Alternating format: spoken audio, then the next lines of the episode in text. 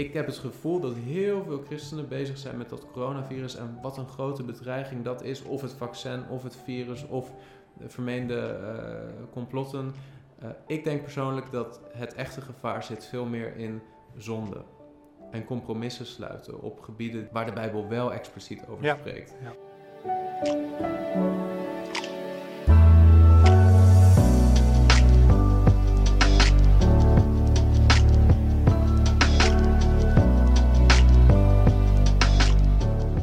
Raymond Meijer, dankjewel broeder voor deze heldere visie. God zegen, amen. Nou, graag gedaan broeder. God zegen ook voor jou. Willem-Petro de Porto. Sorry Chris, ik vind dit een foute vorm van een gesprek houden. En daar bedoel ik mee, ga in zo'n gesprek eens tegenover een Jaap Dieleman zitten. Als broeders natuurlijk. Nu worden er allerlei zaken opgesomd als feiten. Maar er worden zoveel vragen niet gesteld, dat noem ik fout. Shalom Willem-Peter. Heb jij daar een reactie op? Nee, ja, het is denk ik duidelijk dat een gedeelte van de visies van Jaap Dieleman, dat ik die persoonlijk niet deel.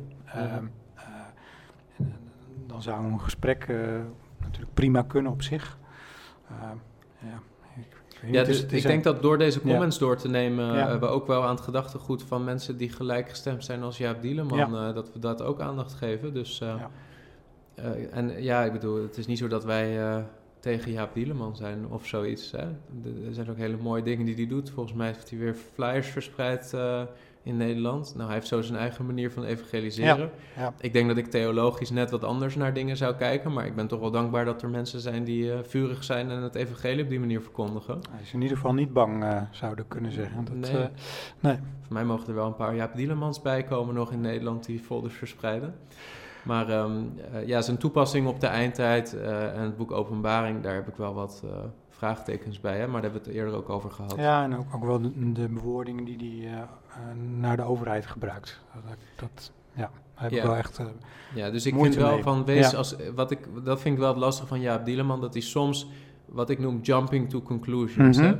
Hij gaat te makkelijk soms, denk ik, in bepaalde conclusies trekken en dingen aan elkaar verbinden. Ja. En dan denk ik nog, oké, ik volgde je nog tot daar, maar toen ging je op een gegeven moment 3 stappen verder en toen moest ik afhaken. Dan ben ik je kwijt, bij wijze van spreken.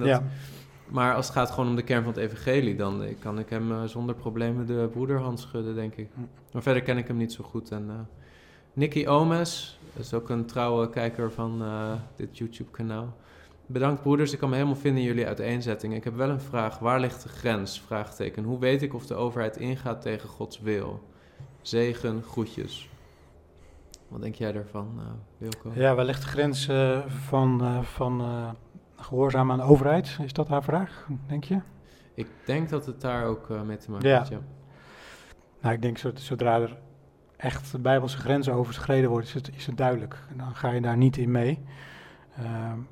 Soms vind ik ook wel dat christenen erg lange tenen hebben en dat iets snel overgevoelig opgepakt wordt. En dan is alles christenvervolging vervolgens. Het is ook wel een soort slachtoffercomplex. Ja, een slachtofferrol. Lees de vroege kerkgeschiedenis, de hugenoten, recent natuurlijk ook wat er in andere landen om ons heen gebeurt. En dan, als je nou bijvoorbeeld kijkt naar de maatregelen die er voor kerken worden genomen.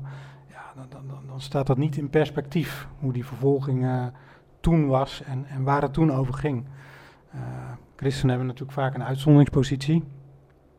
En dan wordt er wel vanuit de overheid om solidariteit gevraagd. Dan denk je van, dat vind ik eigenlijk ook wel een terechte vraag. Dus dat vind ik dan niet dat de overheid over grenzen heen gaat. Als jij echt overtuigd bent van, als ik me vaccineer, zondig ik tegenover God en de overheid gaat dat van je vragen. Ja, dan ga je voor jezelf in ieder geval over een grens heen. Ja, en Gods wil, en dat is wel goed. Kijk, ik ben ervan overtuigd dat Gods wil geopenbaard is in zijn woord, in de schrift. En het is dus in die zin helemaal niet zo moeilijk om dat te weten. Als de overheid iets van jou vraagt wat ingaat tegen een gebod wat in de schrift staat, dan is dat duidelijk. Kijk, als de overheid bijvoorbeeld... de kwestie van abortus is denk ik een duidelijk geval waarin als de overheid dat toelaat, je wel serieus kunt afvragen, gaat de overheid dan niet in tegen Gods wil? Ik ben ervan overtuigd van wel. Ja. Hè, dus bepaalde wetgeving die daaromtrent nou ja, in de hele westelijke wereld zo'n beetje is uitgerold, waarvan ik denk dat die wel duidelijk ingaat tegen Gods wil. En dat Gods woord dat wel openbaart, hè? Ten aanzien van de heiligheid van het leven bijvoorbeeld. Mm-hmm. Als het gaat om een vaccin, nou ja, dat ligt wat ingewikkelder, denk ik. Ja. Ik denk dat het niet zo heel duidelijk is. Maar uiteindelijk ligt de grens bij Gods woord. En gaat de overheid verder dan Gods woord. En als jij heel duidelijk in Gods woord iets ziet waarvan je denkt, de overheid vraagt mij om hier tegenin te gaan.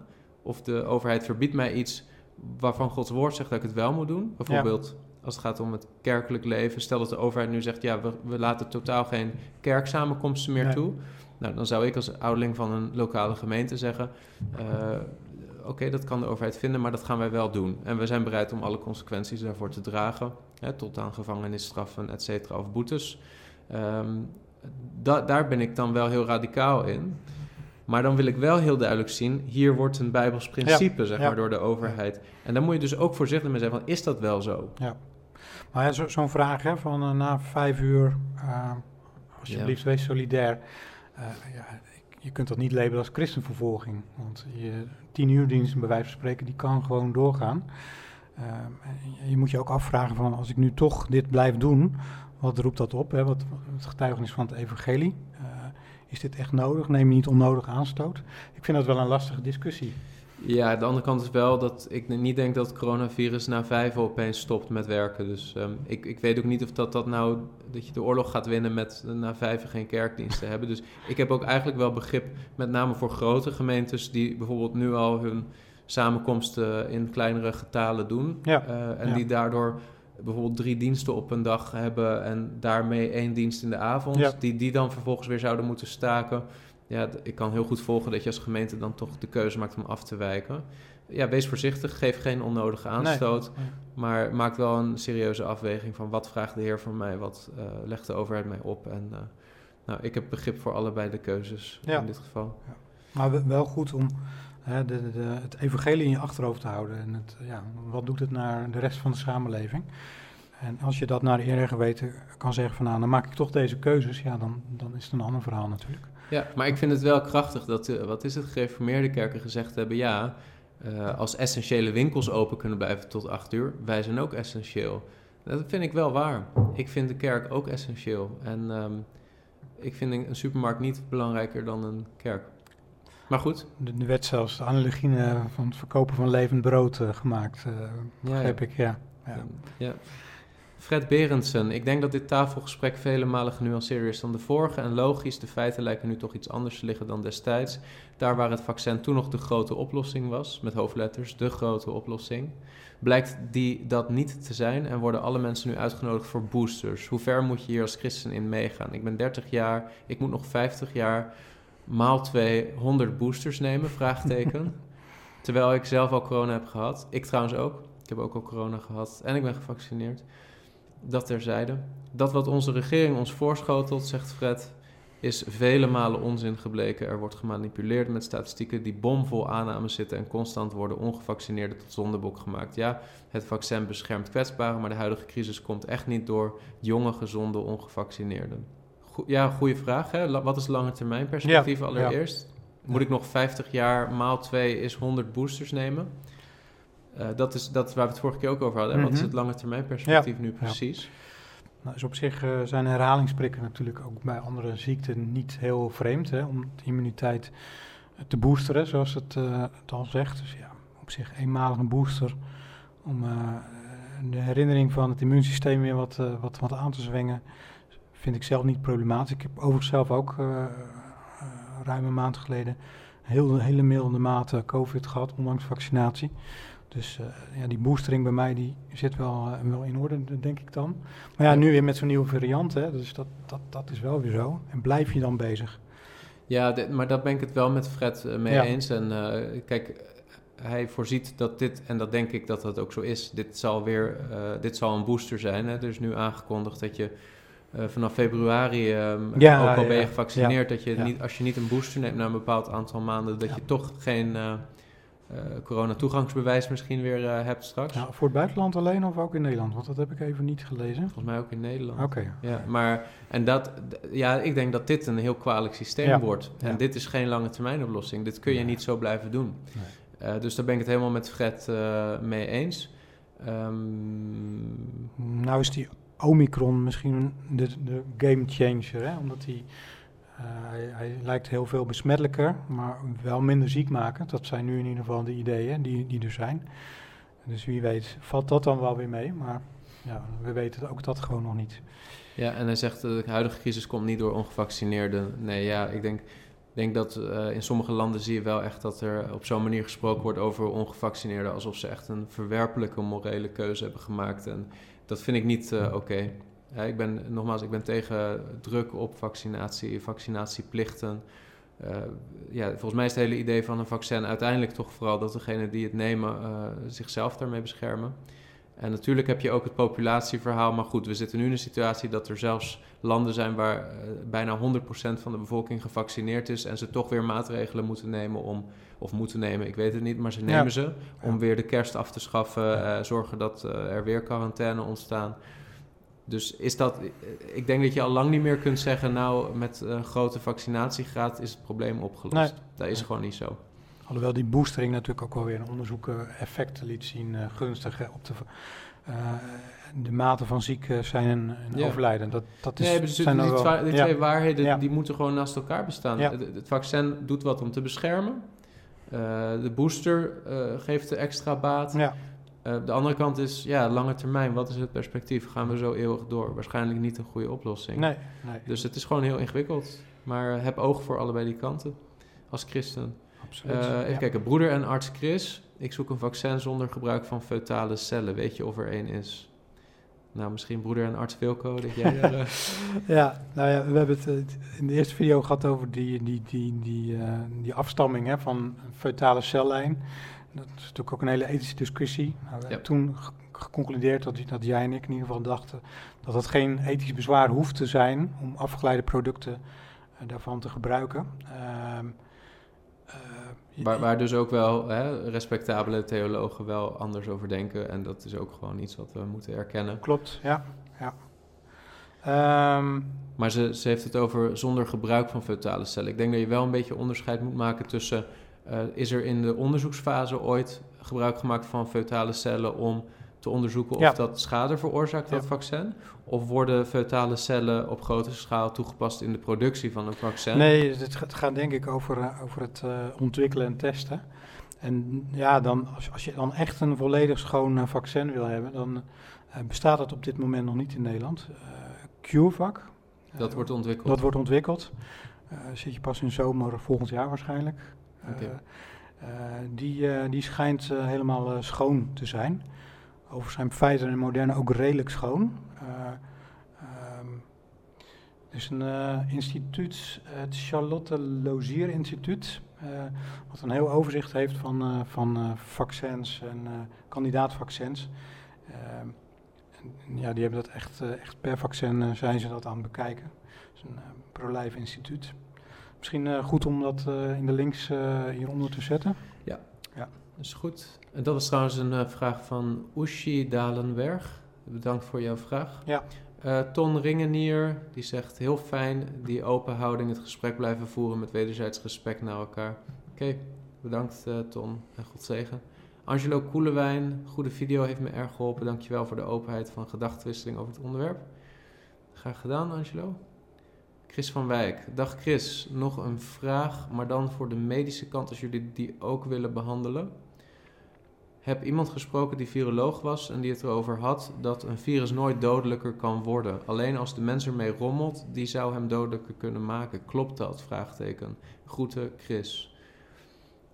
Wat denk jij daarvan? Ja, ik ben geen viroloog, maar wat ik zie... dat een virus wel dodelijker kan worden. Als je kijkt bijvoorbeeld naar de Delta-variant, degene die nu nog het meest aan de orde is in Nederland, die was gemener dan eerdere varianten en ook dodelijker. Je moet wel onderscheid maken ook, denk ik, tussen... is die infectieuzer, is die besmettelijker of is die dodelijker? Ja. En het lastige is een virus wat muteert en wat uiteindelijk veel dodelijker wordt... selecteert zichzelf uit. Mm-hmm. Hè? Want een virus is niet zo succesvol op het moment dat hij te dodelijk wordt voor mensen. Omdat dan zijn gastheer eigenlijk te snel sterft, zodat hij het niet kan overdragen. Dus zulke virussen devolueren eigenlijk zichzelf al heel snel uit. Maar die delta die was wel echt net iets gemener dan de andere. Dus dat kan wel. Ja. Kan wel. Maar het kan niet te gek worden met die dodelijkheid. Nou, je ziet natuurlijk die dingen als ebola en zo. Dat is, dat kun je veel beter op kleine schaal houden, maar wel een heel heftig beeld. Precies, dus heel heftig. Alleen ebola is nooit een pandemie geworden weer. Dus, maar er zijn wel duidelijk dat soort ziekten die veel en veel dodelijker zijn. Hè? Maar daar is niet door de mens aangeknoeid, voor zover wij weten natuurlijk. Dat is, en er zijn op dit moment wel... theorie, hè, dat er in een lab in Wuhan dat virus is ontstaan. En in het begin werd dat al heel snel ontkend en uitgesloten. Waarbij ook een beetje de vraag was, hoe kun je dat nou zo snel uitsluiten, die hypothese. Hè, dat het niet de vleermuis is ontstaan, maar in een lab in Wuhan. Nou goed, er zijn allerlei politieke belangen weer bij. Rondom relatie met China, van de Verenigde Staten en van het Westen. Nou goed. Misschien hebben we over 50 jaar een keer een antwoord op die vraag. Nou dit wordt onderzocht. En, maar ik denk niet dat wij daar meer over weten dan een gemiddeld ander mens. Nee. Ik denk overigens dat als het door mensen is geproduceerd, dat het nog steeds per ongeluk is gebeurd. En niet dat we dat we zo goed zijn dat we echt een virus bewust zo kunnen maken, maar... Er zijn wel natuurlijk laboratoria waar virussen worden bestudeerd. Ja. En dat is wel steeds meer... was ook pas het polio-vaccin-virus niet ontsnapt? Weet ik niet, heb ik niet meegekregen. Maar er ontsnappen regelmatig wel virussen uit laboratoria waar dat soort dingen onderzocht worden. Dus kijk, over het algemeen kun je er beter van uitgaan dat niet zozeer door een soort van kwaadaardigheid, maar eerder door stupiditeit van mensen dit soort dingen gebeuren. Hè? Dus dat is wel een goed principe in de algemene zin. Anderzijds is de mensheid er natuurlijk wel toe in staat, als het zou kunnen. Dat zie je ook met chemische oorlogsvoering. Dat is natuurlijk ook een heel vuil spelletje. Ja. Dus, maar soms hebben we wel de neiging, vind ik, om bijna een beetje magisch te denken over wat kwaadwillenden allemaal zouden kunnen doen. Ja, uiteindelijk zijn het ook gewoon mensen en... Je moest gisteren ook niet te ver gaan van... ze hebben dit al 20 jaar gepland en dit virus hebben ze ontwikkeld... en ze hebben dit heel gecontroleerd nu over de wereld. Ja, kijk, je moet mensen ook niet overschatten, hè? Dat is ook niet bijbels of zo. En de andere kant is ook nog wel van... vind ik dat we soms wat te angstig zijn daarin. Hè? Het staat in Psalm 2 heel duidelijk... Hè? De volken spannen samen tegen de Here en zijn gezalfden... En hij die in de hemel troont, lacht. Ja. En ik denk soms wel eens, christenen zijn zo bezig met complot en angst. En wat als dit nou allemaal... als hij die in de hemel troont, lacht. Waarom zou jij dan zoveel zorgen maken? Ik kan toch meelachen? Ja, soms denk ik wel eens van, mag de basishouding ook niet wat luchtiger zijn van christenen? Ja, het kan zo zijn. Ja. Het kan zo zijn. Maar uiteindelijk regeert degene die in de hemel op de troon zit. En dat komt wel goed. Admiraal. Ik ben toch eerder geneigd de onderbouwingen van emeritus hoogleraar immunologie Pierre Capel en professor immunoloog en vaccinontwikkelaar Theo Schetters te geloven dan bijvoorbeeld Hugo de Jonge. Zo zijn er nog meer die wel kennis van zaken hebben. Voor de psychologische en desastreuze kant van het beleid heeft professor Michaela Schippers ook meerdere keren haar view gegeven. Allemaal gekkies, vraagteken... En natuurlijk staat Jezus Christus boven alles, maar ik denk dat er grote misleidingen gaande zijn. God zegen en wijsheid allemaal. Ja, dit zijn verschillende mensen die ook bepaalde visies hebben. Nou ja, het is natuurlijk niet het beleid van de jongen. Uiteindelijk maakt hij de politieke keuzes, maar ook hij laat zich invluisteren door wetenschappers. En mensen als die hier genoemd worden, die staan... Ja, dat zijn wel relatief eenlingen ook in de wetenschappelijke wereld... Hoeft over niet te zeggen dat ze niet gelijk kunnen hebben, natuurlijk. Maar kun je nog die rechtszaak herinneren met Engel op tv tegen de staat? Toen was een van deze twee hoogleraren, die was ook als getuige deskundig opgeroepen. En toen werd helemaal aan het slot geroepen, in het voorjaar 2021, dan hebben we de groepsimmuniteit al bereikt. We zijn er bijna. Nou, dat was dus ook geen waarheid. Hmm. Dus ook... In die zin moet je ook hun visies, voor zover je dat kunt, wel blijven toetsen. Ja. En ja, je kunt ook niet overal verstand van hebben. Dat is zulke specialistische kennis. Ja. Soms mogen we ook gewoon wel zeggen, ja, ik weet het niet. Nee. Toch? Dat, ja. We kunnen soms ook gewoon zeggen, ja, ik weet het niet. Ik heb niet alle kennis, ik heb niet alle informatie. Nee. Ik vind het heel interessant om al die mensen te beluisteren.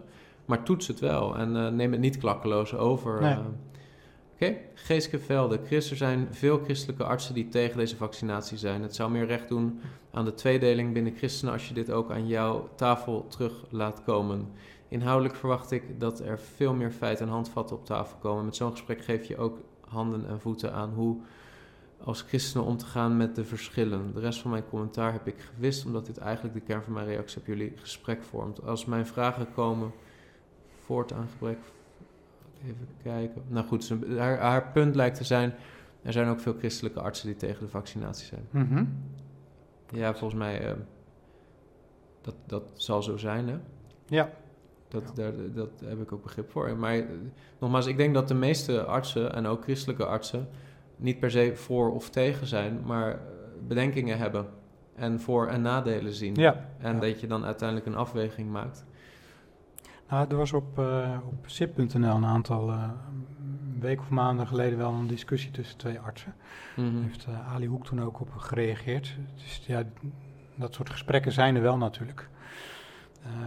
Maar je moet wel op argumenten, dat is toen ook puntsgewijs gedaan, moet je met elkaar in gesprek blijven gaan. Ja. Oké. Even kijken, Elena Schie schrijft een Roemeense comment. Ja, maar die heeft kon ik niet lezen. Nee. Nou, ze wenst ons Gods zegen toe voor de gezonde informatie die we mochten delen. Nou, graag gedaan, zuster Helena. Rinske de Vries zegt... De overheid behoort God te vrezen en dienen en de bevolking. Zij doen geen van beide. Dat is geen vraag, maar meer een stelling. Een stelling, ja. Een stellige stelling. Een stellige stelling. Ja, bijbels gezien is... de overheid volgens mij godsdieneres. Dat is een bijbels feit. Of ze dat nu wel of niet zelf zo zien. Romeinen 13. Ja. Nou, soms in de Bijbel zie je ook dat God bijvoorbeeld het Assyrische volk of Babylon als zijn dienstknecht beschrijft. Ja. Hè? Ook al zijn ze helemaal niet bewust bezig met God dienen, maar... Dan beschrijft God hen als uitvoerder van zijn oordelen, bijvoorbeeld als het gaat om Israël. Maar goed, de overheid, de Bijbel maakt ook wel steeds het punt, hè, ook in Romeinen hoofdstuk 13, dat de overheid door God wel geplaatst is op een bepaalde positie. Maar natuurlijk betekent dat niet dat elke overheid ook God vreest of goddelijk beleid uitvoert. Hè? Maar in principe is het onderwerpen, tenzij er iets van je gevraagd wordt wat tegen Gods wil ingaat. Ik denk dat je het zo... en heeft een overheid ook uiteindelijk wel verantwoording af te leggen. Hè? Dus ook politieke leiders zullen uiteindelijk van de wijze waarop ze leiding hebben gegeven... verantwoording afleggen aan de koning der koningen. Ja. En Rinske heeft zeker gelijk dat de overheid God behoort te vrezen en dienen. En dat geldt voor ieder mens. En ze zegt, en de bevolking, zij doen geen van beide. Ik vind dat wel wat zwart, wel heel duister. Hè? Van ze dienen de bevolking totaal niet. Ja, ik denk dat zij moeilijke keuzes moeten maken... hoe ze de bevolking het best kunnen dienen. Maar om nou te zeggen dat ze totaal geen moeite doen... om ook maar iets te doen voor de bevolking... vind ik wel wat... Nee, maar ik denk dat de overheid in de context van Romeinen 13... niet per se christelijker was dan de huidige overheid. Integendeel zelfs. Er staat ook best wel in Romeinen 13... het is nodig onderworpen te zijn... niet alleen omwille van de straf... maar ook omwille van het... geweten, want ervoor staat wie zich verzet tegen het gezag, tegen de instelling die van God ingaat en wie daartegen ingaat, zullen over zichzelf een oordeel halen. Dat is natuurlijk ook best wel een stevige tekst, dus een serieuze zaak. Dus ga er niet te lichtvaardig mee om. Ja, nee. Nou ja, en in die zin een soort gewapende opstand tegen de overheid. Dat zie ik niet als een christelijke handen en voeten geven aan... hoe je als christen zou moeten reageren op deze situatie. Ja. Kijk, je ziet wel soms nu christenen die dan meedoen aan protesten of zo. Ja, geweldloos protesteren tegen overheidsbeleid... dat is ook weer niet iets waarvan ik zou zeggen... Romeinen hoofdstuk 13 verbiedt dat of zo. Volgens mij mag je als christen echt wel in de samenleving je stem laten horen. Ja. Of altijd wijs is een tweede natuurlijk, maar dat is...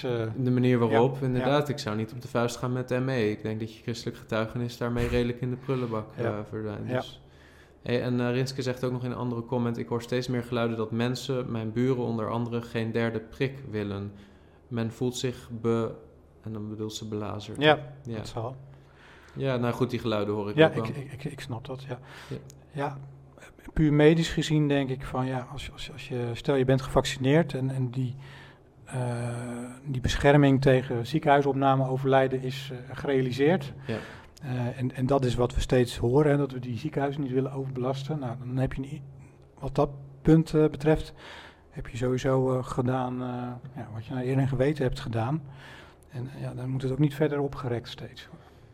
Nee. Die booster zou wat mij betreft altijd vrijwillig moeten zijn. Nou, wat ik wel ingewikkeld vind is de situatie die nu ontstaat. Dat je bijvoorbeeld begin dit jaar gevaccineerd kunt zijn. Later dit jaar corona kunt hebben doorgemaakt. Ja. Maar geen PCR hebt gedaan. Ja. En vervolgens kun je niet bewijzen dat je corona hebt doorgemaakt. Bij mijn weten. Ik weet niet of dat er manieren zijn om dat te doen. Nee, nou, en krijg je dus straks geen QR-code meer omdat je geen booster haalt. Terwijl je weet van... hé, maar ik ben eigenlijk nog waarschijnlijk voor een jaar of anderhalf... beter beschermd dan als ik me laat vaccineren. En in die zin komen we wel in een controlesysteem nu. Nee, dat is geen goede zaak. Wij hebben met onze kinderen... de testen waren negatief in dezelfde periode dat ik het lichtjes had. Hadden zij ook verkoudheden... testen negatief en later bloedonderzoek gedaan... en dan bleek het toch bingo te zijn geweest. Ja, en kan je nu gewoon nog steeds vrijwillig antistoffen laten testen? Dat kan, ja. Dat kan aangevraagd worden bij je huisarts. Maar het heeft verder geen consequenties voor je krijgt daarmee corona-toegangsbewijs. Nee. Nou, en dat is wel iets waarvan ik denk... dit is een systeem waar we nu komen... wat echt wel te rigide is geworden. Nee, dit zou gewoon meegepakt moeten worden... als je zegt van... maar ook de basis van vertrouwen is er niet echt meer in de samenleving. Nee. Zo. Het moet allemaal gecontroleerd worden. En je kan de GGD soms bellen en zeggen... ja, ik heb het doorgemaakt. Ja, dan zeggen ze, sorry meneer, maar wij kunnen dat niet controleren. Nee. Dan denk ik, oké, is dat waar je wilt leven in zo'n samenleving? Hè? Het wordt wel een beetje Orwelliaans in dat opzicht. Dirk van Urk, mooie bijdrage. Broeder Chris, ben blij met deze evenwichtige en nuchtere uiteenzetting. Nou... Het geldt net zo goed voor broeder Wilco, maar bedankt voor de bemoediging, Dirk. JNL, dank voor deze video. Ik heb een vraag die jullie mogelijk volgende keer kunnen behandelen. Hoe kijken jullie überhaupt naar vaccins, dus ook los van corona en andere medische ingrepen? Moeten we niet de natuur zijn gang laten gaan? Vraagteken. Is het wel verstandig om aan ons door God gegeven immuunsysteem te sleutelen? Wat denk jij daarvan? De schepping was volmaakt en we hebben daarna natuurlijk de zondeval gekregen. Waarbij ook dingen als gezondheid, ziekte, de werking van het immuunsysteem kan ook aangetast zijn. Dat zijn bijvoorbeeld auto-immuunziekten. Dus je kunt dat van God gegeven immuunsysteem ook wel eens te ver terugplaatsen naar hoe het voor de zondeval was. Dus in die zin denk ik, weet je, genezing kwam ook natuurlijk in de Bijbel voor... ziekte, sterfte, lijden, verzachten, voorkomen. Lucas was arts. Ik vind genezing juist bij uitstek een Bijbels thema. Dus ik zie daar geen tegenstelling in. Ik vind wel, moeten we de natuur niet zijn gang laten gaan... is niet een heel handig principe om bij te leven, zeg maar. Ik denk dat de natuur niet zo heel rooskleurig is op dit moment, hè? Nee. En als je het gewoon puur over wilde dieren bijvoorbeeld... je niet gewoon... je ziet laatst, wat was een Frans echtpaar die op zo'n soort safari ging of zo... en die iets te dicht bij, wat was het voor roofdier was? Een leeuw of een of ander roofdier, Kijk, de natuur is gewoon best wel hard na de zondeval. Ja. En de natuur zijn gang laten gaan is ook niet helemaal wat God ons heeft opgedragen. Hè? Hij heeft ons de opdracht gegeven om... te heersen over de dieren, te heersen over de aarde... om die te bewaren, die te onderhouden, te bewerken... om de bronnen die God ons gegeven heeft te organiseren, toe te passen... te ontvouwen. Dus in die zin, zeg maar, het mandaat wat de mensen geven in de schepping... is om te heersen over de natuur. Niet om soort van de natuur zijn gang te laten gaan. Nee. Dus nee, ik zou dat niet zo toepassen. Dus als het gaat om virussen zou je ook kunnen zeggen... wij moeten in zekere zin... leren ook daar wel een zekere mate van rentmeesterschap en controle over te hebben. En nee, de natuur zijn gang laten gaan is over het algemeen niet de beste manier, zeg maar, om vorm te geven aan je rentmeesterschap. Ja. Nou, ik denk ook dat het een ontkennen, dat zal deze persoon niet doen, maar ontkennen van de zondeval en de effecten daarvan kan zijn. Als je er zo positief naar kijkt. Nou, en wat ik denk dat ze wel, het punt wat ze wel goed maakt, is de natuur zijn gang laten gaan in de zin van je hebt een door God gegeven immuunsysteem, moet je daaraan sleutelen. Kijk, een vaccin is niet sleutelen aan je immuunsysteem eigenlijk. Ja. Hè? Het is meer je immuunsysteem blootstellen en bekend maken met een bepaald ziekteverwekkend wezentje, een virus of een bacterie of wat het ook is. Dus ik denk dat dat een zegen is dat we dat kunnen doen. Het is net alsof je een drugshond hebt en eventjes de drugs laat ruiken, zodat hij weet, oh ja, daar moet ik volgende keer alert op zijn. Het is niet dat je daarmee de hond hebt verpest. Nee, nou, je zet wel dat immuunsysteem aan het werk. Dat is eigenlijk, je geeft het een zeker geheugen, hè, met die, B en T geheugencellen. Ja. Zodat volgende keer als dat virus echt komt, dan kan het reageren. Dus het is niet zo echt sleutelen aan het immuunsysteem. Je verandert niet de hele werking van het immuunsysteem. Nee. Dus ik ben wel enthousiast over vaccins. Ik denk dat het al met al een grote zegen is gebleken. Ja, zeker. En bij bijvoorbeeld auto-immuunziekten wil je juist de overdreven reactie onderdrukken. Ja. En dan zeg je ook niet van, laat maar gaan, laat maar lopen. Ja. Dus dat... vaccinatie tegen polio bijvoorbeeld. Ja. Dan, als je er wat onderzoek naar doet. Maar het is een grote zegen dat we dat op die manier hebben kunnen uitbannen. Hè? Wel een interessante vraag zo. Ja. Absoluut. Even kijken. Maria Vinken, Lucas 21 vers 11. Verwijst geloof ik daarmee naar de profetie van... dat er pestziekten zullen zijn op aarde. Epidemieën. Nou goed, ik denk dat we dat gewoon even ter kennis aannemen. Want Ja, ik wil wel zeggen van... het is niet het enige teken wat genoemd wordt. Als je het hebt over liefdeloosheid, wetteloosheid, eigen gereidheid... vind ik ook best wel sprekende tekenen. Ik geloof zelf ook, heb je blik op Israël gericht... Wat daar aan de hand is en gaat gebeuren, geloof ik persoonlijk dat het ook een hele belangrijk is. Dus pak niet één ding eruit, maar het geheel. Mm-hmm. En kijk, epidemieën waren er al veel eerder. De pestepidemie was natuurlijk verschrikkelijk en op veel grotere schaal dan dodelijk dan de huidige corona-epidemie. Ja. Dus het past in het plaatje, als ik het zo mag zeggen, maar het is niet iets om je alleen blind op te staren. Oké.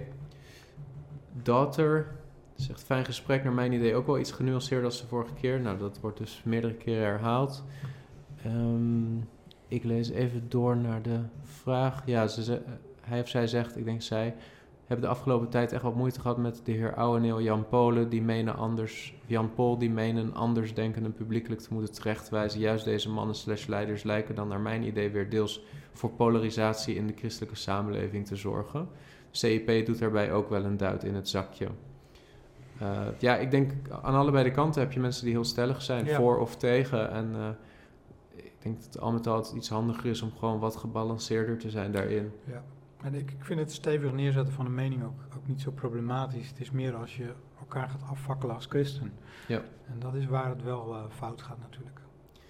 Even kijken, wat ik nog zou willen weten, dat is zijn vraag, of haar vraag. Hoe kijken jullie als artsen aan tegen de bijwerkingen van de vaccins? Zien jullie, of wellicht jullie collega's, bijvoorbeeld een toename van bijvoorbeeld myocarditis in de praktijk? Daar even antwoord op gegeven. Ik denk niet dat wij in onze dagelijkse praktijk zoveel kunnen zeggen over hoeveel myocarditis er ontstaat. Nee, wel dat. Ik heb het zelf niet gezien en... dat ik wel heel veel mensen met heftige verschijnselen of overlijden in mijn omgeving heb meegemaakt. Myocarditis heb ik niet gehoord. Als resultaat van het vaccin? Van het vaccin, nee, overlijden door corona. Ja. Nee, hier gaat meer myocarditis als bijwerking van het vaccin. Hè? En er is wel in de populatie van, 20 tot 30-jarige jonge mannen. Daar zijn natuurlijk ook de voorschriften op aangepast van, dat is een risico. Als het gaat om Pfizer en Moderna, dus die mRNA-vaccins, is daar wel aangetoond dat er meer dan verwacht myocarditis optrad in die leeftijdsgroep. Vooral mannen, hè? Dus minder bij vrouwen. Het was deze week wel een bericht over restloos herstel na het doormaken ervan. Ja. Ja, dus het is nog maar de vraag of dat zo'n myocarditis dan ook echt zoveel schade aanricht. Ja, ja. Maar los daarvan, het is wel zorgelijk. Hè?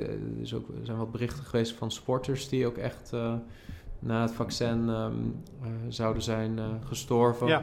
Vrij acuut. Nou goed, dat gebeurt wel eens bij sporters überhaupt. Hè? Dat hartritmestoornissen ontdekt worden doordat ze opeens tijdens topsport... Zeker die belasting is natuurlijk ook absurd soms. Dat, ja, ja, absoluut. Maar dit volgens mij... Er is wel erkend dat dit meer voorkomt, maar dit is nog steeds maar iets van 46 mensen op 1 miljoen of zo. Ja, nee, het is een heel klein risico.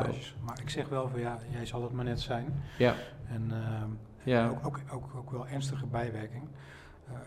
Maar ja, wat ik zie is dat er wel transparant mee wordt omgegaan, dat ze ook geregistreerd worden en dat dan ook soms de leeftijden waarop het al dan niet gegeven wordt aangepast.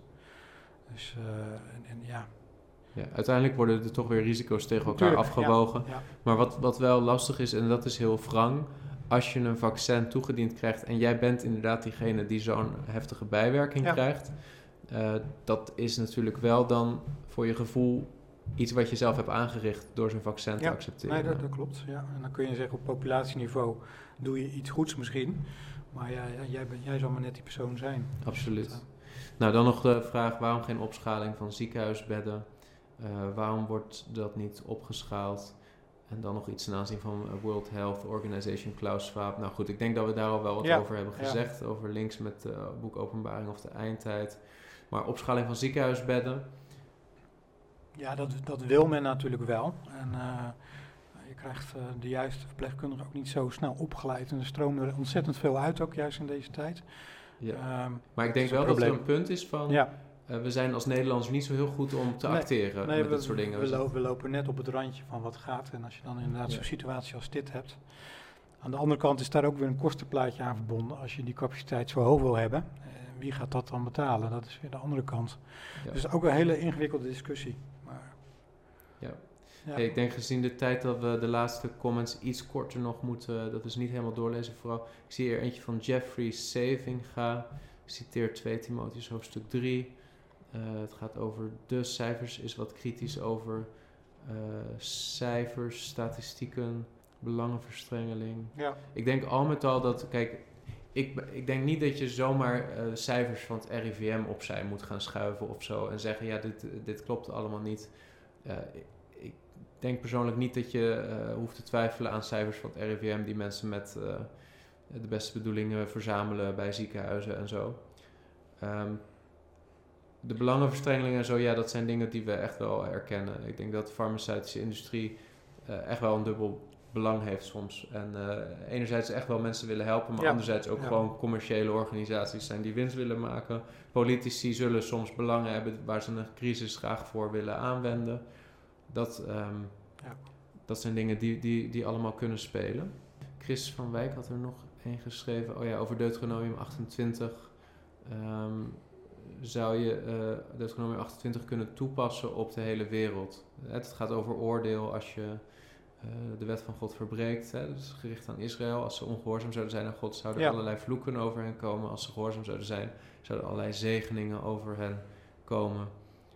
En zijn vraag is... zou deze hele crisis niet het begin zijn van God... om heel de mensheid te bekeren nu het nog kan? Kijk, ik denk van... Deuteronomium 28 gaat niet zozeer per se over... dat God mensen wil bereiken. Het is gewoon een oordeel van verbondsbrekers... Ja. God oordeelt het volk Israël op het moment dat ze het verbond breken. En dat laat wel iets zien over het karakter van God. Ik denk dat God nog steeds ook gewoon landen kan oordelen... op het moment dat ze een beleid gaan uitvoeren... wat echt tegen Gods natuur en karakter ingaat. Hè? En soms kan dat in het hier en nu gebeuren... doordat God een volk overgeeft aan een steeds verdere goddeloosheid. En zie je dat hele volken daardoor op een gegeven moment... ook weer uit elkaar vallen of stoppen met bestaan. Hè? Kijk naar het Romeinse Rijk bijvoorbeeld... Dat is in de geschiedenis gebeurd. Kijk naar Hitler en wat is het? Het Derde Rijk, zeg maar. Ja, dat is tijdelijk geweest en is weer uit elkaar gevallen. Het communistisch regime van een Stalin is langzaam weer wat uit elkaar gevallen.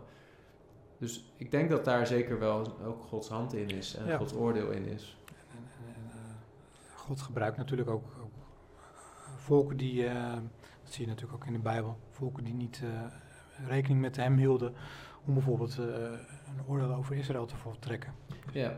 Dus dat is wel... En als wetgeving steeds meer af komt te staan van Gods wil en Gods wet, ja, dat is absoluut denk ik iets waar je uiteindelijk ook een oordeel over kunt verwachten. Dus Nick Villiam heeft ook een wat langere comment gegeven. Hij beschrijft eigenlijk verschillende dingen.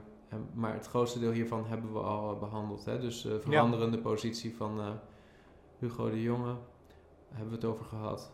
Het immuunsysteem wat een beetje... Kijk, dat is gewoon zo, denk ik, is inmiddels ook steeds duidelijker. Als je corona hebt doorgemaakt, heb je waarschijnlijk een bredere en betere immuniteit vervolgens daaraan overgehouden dan als je laat vaccineren.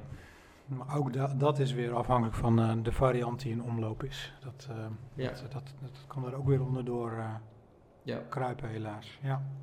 Ja, verder noemt hij wat andere dingen. Diederik Gommers stopt bij het OMT. Heeft in meerdere interviews aangegeven dat het kabinet vaak het OMT gebruikt als een soort schild, terwijl er sommige punten verdraaid worden die het OMT niet zo bedoeld of vermeld heeft. Dat klopt, dat heeft Diederik Gommers inderdaad als kritiekpunt genoemd.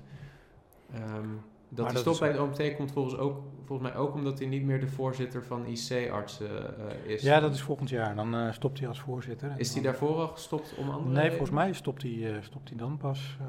Voor zover ik het gevolgd heb, hoor. Maar, nou goed, misschien zijn wij niet helemaal op de hoogte van de laatste ontwikkelingen. Maar ik denk dat al met al Diederik Gommers wel... dat hij niet helemaal kritisch staat tegenover alles wat de overheid doet op dit moment. Hè. Dus kritiekloos. Ja, dus ik vind het wel mooi dat Diederik ook gewoon wel zo zijn eigen mening durft te verkondigen in de media. Nee, absoluut. En het OMT is ook een samenvoegsel van verschillende disciplines. Ja. En die denken ook niet allemaal 100% hetzelfde. Dus dat komt ook wel eens anders naar buiten. Ja. Uiteindelijk moet de politiek een politiek besluit op basis van dat advies maken. Ja. En tot slot de laatste, Johan Keizer. Het probleem is dat christenen de schrift niet kennen, laat staan begrijpen. Zegt Romeinen 13 niet dat wij onderworpen moeten zijn aan de overheid die boven ons is gesteld en dat de overheid een instelling van God is ons ten goede?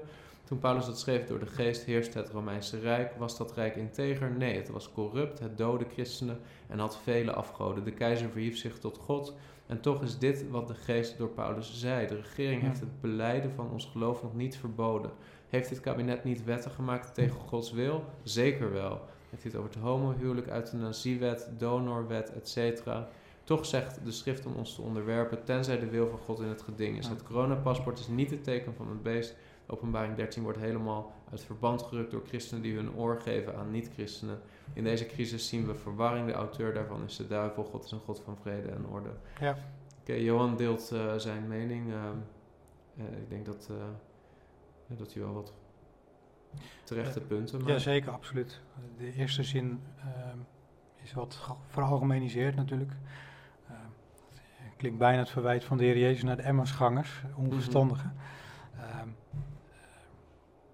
Ik denk dat je daar wel voorzichtig mee moet zijn. Maar hij maakt zeker goede punten hierin, die we ook al besproken hebben. Ja. Ik wil nog wel met één soort van gedachte misschien noemen... Heel veel christenen zijn zo bezig met vermeende complotten rondom corona en wel of niet vaccineren. Maar uiteindelijk is de duivel, denk ik, veel meer geïnteresseerd in christenen zover krijgen dat ze een verborgen leven hebben waarbij ze kijken naar internetpornografie bijvoorbeeld. En echt compromissen sluiten met hun God en de zonde en hun geloofsleven. En als je kijkt naar dat probleem bijvoorbeeld... hoe makkelijk internetpornografie vandaag de dag via je computer bekeken kan worden. Om maar één ding te noemen. Daar hoor je zoveel minder over op dit moment. Zoveel christenen zijn zo bezig met dat coronavirus... alsof dat de grote bedreiging is voor hun geestelijk leven en voor de gemeente. Ik kan je zeggen, volgens mij zijn ontwikkelingen die echt te maken hebben... met wat de Bijbel van ons vraagt. Als het gaat om seksuele reinheid, de wijze waarop je je huwelijk zou moeten leven... de wijze waarop je als christen je werk zou moeten doen... de wijze waarop je als christen met relaties in de gemeente zou moeten omgaan. Kijk, daar zijn hele duidelijke principes neergelegd... bijvoorbeeld in Efeze 4-6, hè? De praktische levenswandel van een christen. Ja. En ik heb het gevoel dat heel veel christenen bezig zijn met dat coronavirus... en wat een grote bedreiging dat is, of het vaccin, of het virus... of de vermeende complotten. Ik denk persoonlijk dat het echte gevaar zit veel meer in zonde... en compromissen sluiten op gebieden die waar de Bijbel wel expliciet over spreekt. Ja. Dus met die noot wil ik toch wel even afsluiten. En zoek de duivel misschien ook wat meer in die dingen waar de Bijbel expliciet over zegt dat hij daar is. Hè? Want de geestelijke strijd, waar ook vaak naar wordt verwezen, wat in Efeziërs 6 staat, dat heeft zeker het meest betrekking op de dingen waar de rest van de Efezebrief over gaat, namelijk Efeze 1-3, het evangelie en de betekenis daarvan en de duivel die dat verdraait. En Efeze 4-6, de praktische levenswandel als een christen en alle verschillende treinen van het leven waar dat betrekking op heeft. Hoe volg ik op een waardige manier Christus? Daar zitten de echte gevaren voor de christen. Niet zozeer in een vaccin. Dat is mijn overtuiging. En ik denk echt dat de duivel er goed in slaagt om heel veel christenen volkomen af te leiden van waar het echt om gaat. Ja, absoluut. Ja. Ja, in je rust en vertrouwen. Je op God richten, wat in Jeremia ook staat. En vergeet je ook niet dat juist de liefde die we als christenen onderling zouden hebben, dat de wereld kan overtuigen. En als je met elkaar rollenbollend over straat gaat over zoiets als dit, dat is echt natuurlijk vreselijk als je erover nadenkt. Ja. Ja. Oké, het is een lange video geworden. Het is toch wat langer geworden dan gepland, dan we dachten. Ja. Maar ik wil jou bedanken voor jouw komst. En ik hoop dat mensen er wat aan hebben zo. Heel veel zegen. Heb je iets gehad in deze video? Druk dan op like. En wil je vaker dit soort apologetische video's zien? Abonneer dan op dit kanaal.